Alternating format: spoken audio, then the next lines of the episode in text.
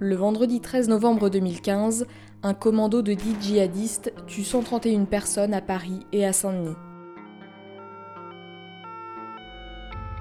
Depuis, il n'y a plus qu'un seul 13 novembre.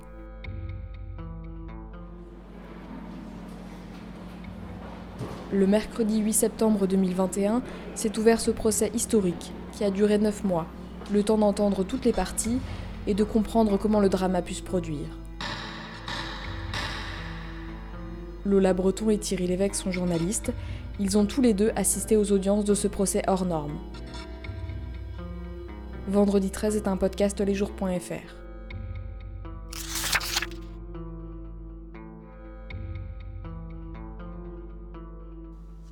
Le procès des attentats du 13 novembre s'est donc terminé le mercredi 29 juin.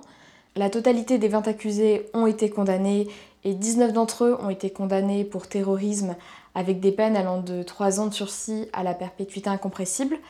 Et il y a quelques jours, les accusés ont annoncé qu'ils ne faisaient pas appel de cette décision, ce qui met un point final au procès. Mais alors, pour commencer, est-ce qu'on peut revenir un peu sur le cas de Salah Abdeslam, qui a donc été condamné à la perpétuité incompressible? Oui, alors donc la Cour a suivi l'accusation qui demandait euh, la peine euh, évidemment maximale, qui est la perpétuité totalement incompressible, sans aucune possibilité théorique de libération conditionnelle. Bon, la seule possibilité légale qui lui reste, c'est au terme de 30 ans de détention, c'est-à-dire maintenant dans environ 24 années.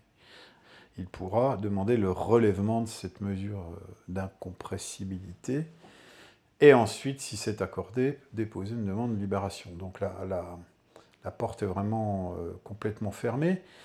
Ça peut paraître euh, discutable parce que euh, d'abord, euh, jusqu'à maintenant, cette perpétuité dite réelle, qui a été inventée après l'abolition de la peine de mort en 1994, ne visait que, au départ, des, criminels de droit commun coupables d'actes de barbarie sur mineurs.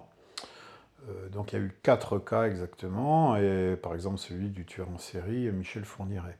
Donc là, on comprend bien qu'il s'agit de euh, ne jamais permettre la libération de gens qui, du fait de leur comportement, de leur profil psychologique, présentent une dangerosité intrinsèque euh, euh, qui est incontournable. Là, on n'est pas tellement dans ce cas-là avec Salah Abdeslam, puisqu'il est saint d'esprit, et ça a été expertisé durant le procès. il n'a pas de pathologie mentale. Simplement, il est toujours fanatisé, ça c'est sûr, il le revendique. Euh, mais on est dans le cas d'un finalement euh, d'actes pour motifs politico-religieux. Donc est-ce que euh, ça ne peut pas changer dans un très long terme? Ça s'est déjà vu. Et pour d'autres terroristes, les assassins du préfet Rignac par exemple, qui sont en voie de libération, certes à la suite de l'assassinat de Yvan Colonna en détention, mais quand même, c'était prévu. Euh, et puis euh, d'autres cas, euh, les terroristes d'action directe, groupe d'ultra-gauche des années 80, ils sont sortis, alors même que d'ailleurs, ils n'avaient pas renié leur, leur conviction politique. Donc normalement, dans ce genre d'affaires, c'est une perpétuité classique qui s'applique. Donc il y a le cas de Salah Abdeslam, et puis il y a les autres qui ont été condamnés pour association de malfaiteurs. C'est ça. Donc en fait, ils ont tous été condamnés pour une association de malfaiteurs terroristes, puisqu'ils font partie d'un groupement euh, qui est l'État islamique. Et euh, donc, on en avait déjà parlé dans des épisodes précédents de ce podcast. Euh, il y a certains accusés qui ont été condamnés parce qu'ils étaient au courant, plus ou moins, de l'organisation de ces attentats. Euh, et tout l'enjeu de ce procès, c'était de savoir à quel point ils étaient au courant. Euh, la Cour a estimé qu'ils ne pouvaient pas ignorer que ces attentats allaient avoir lieu. Euh, et donc ça va faire jurisprudence, c'est-à-dire qu'elle va pouvoir être utilisée dans d'autres procès plus tard, dans le sens où la Cour a estimé qu'il ne fallait pas savoir, il ne fallait pas pour eux savoir que tel attentat allait avoir lieu dans tel détail, etc. Il suffisait en fait qu'ils sachent que les personnes qu'ils côtoyaient au quotidien faisaient partie d'un groupe à destination, à visée terroriste, pour qu'ils qu'ils fassent partie eux-mêmes d'une association de malfaiteurs terroristes. Euh, et donc c'est en ça que ça, que, ça va faire jurisprudence pour, euh, pour les prochains procès antiterroristes. euh, en fait, ça confirme une évolution très large de l'interprétation de l'association de malfaiteurs terroristes. Il y a très longtemps, au début, quand ça a été créé dans les années 80, il fallait démontrer que la personne adhérait non seulement au projet, mais participait à un projet d'attentat. Puis, au fil du développement des attentats en France, au fil de la gravité, on a finalement rendu ça beaucoup plus souple dans l'interprétation.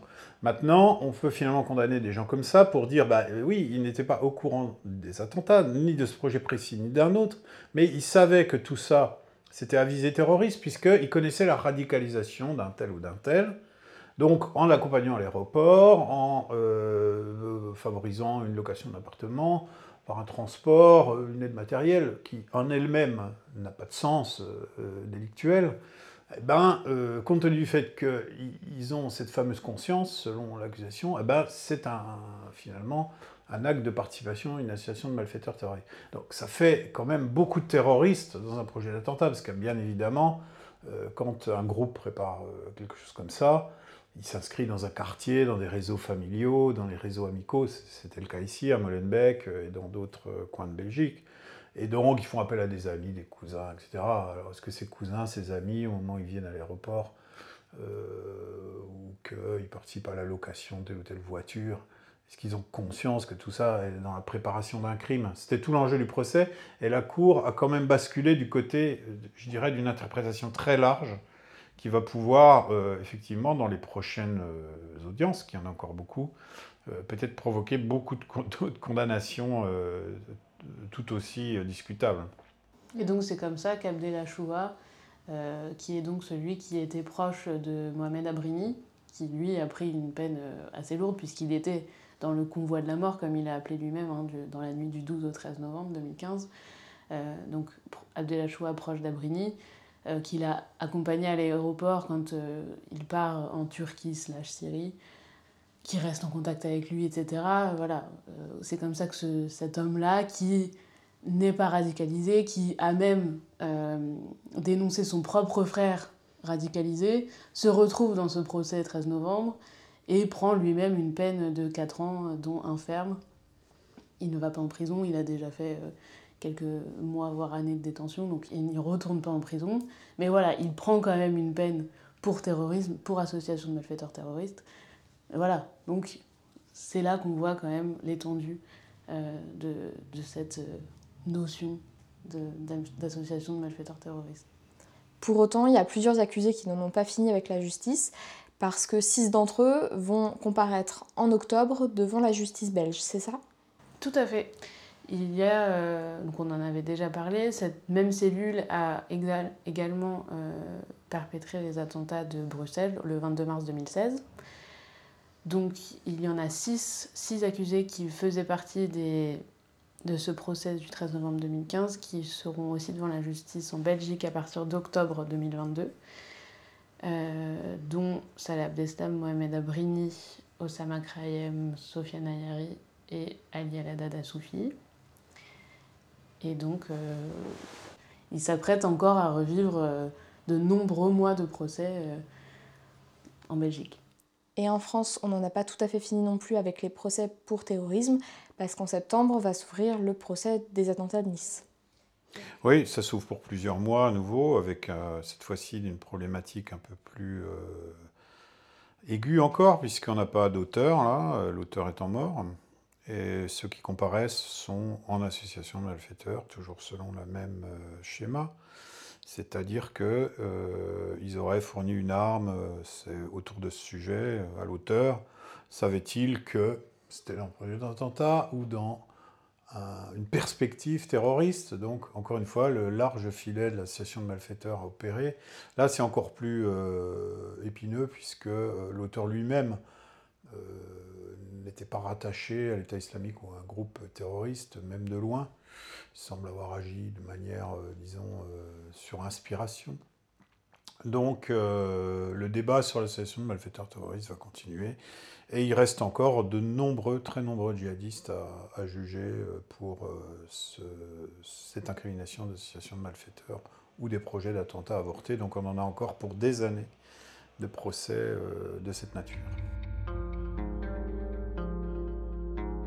La série Vendredi 13 est disponible sur lesjours.fr.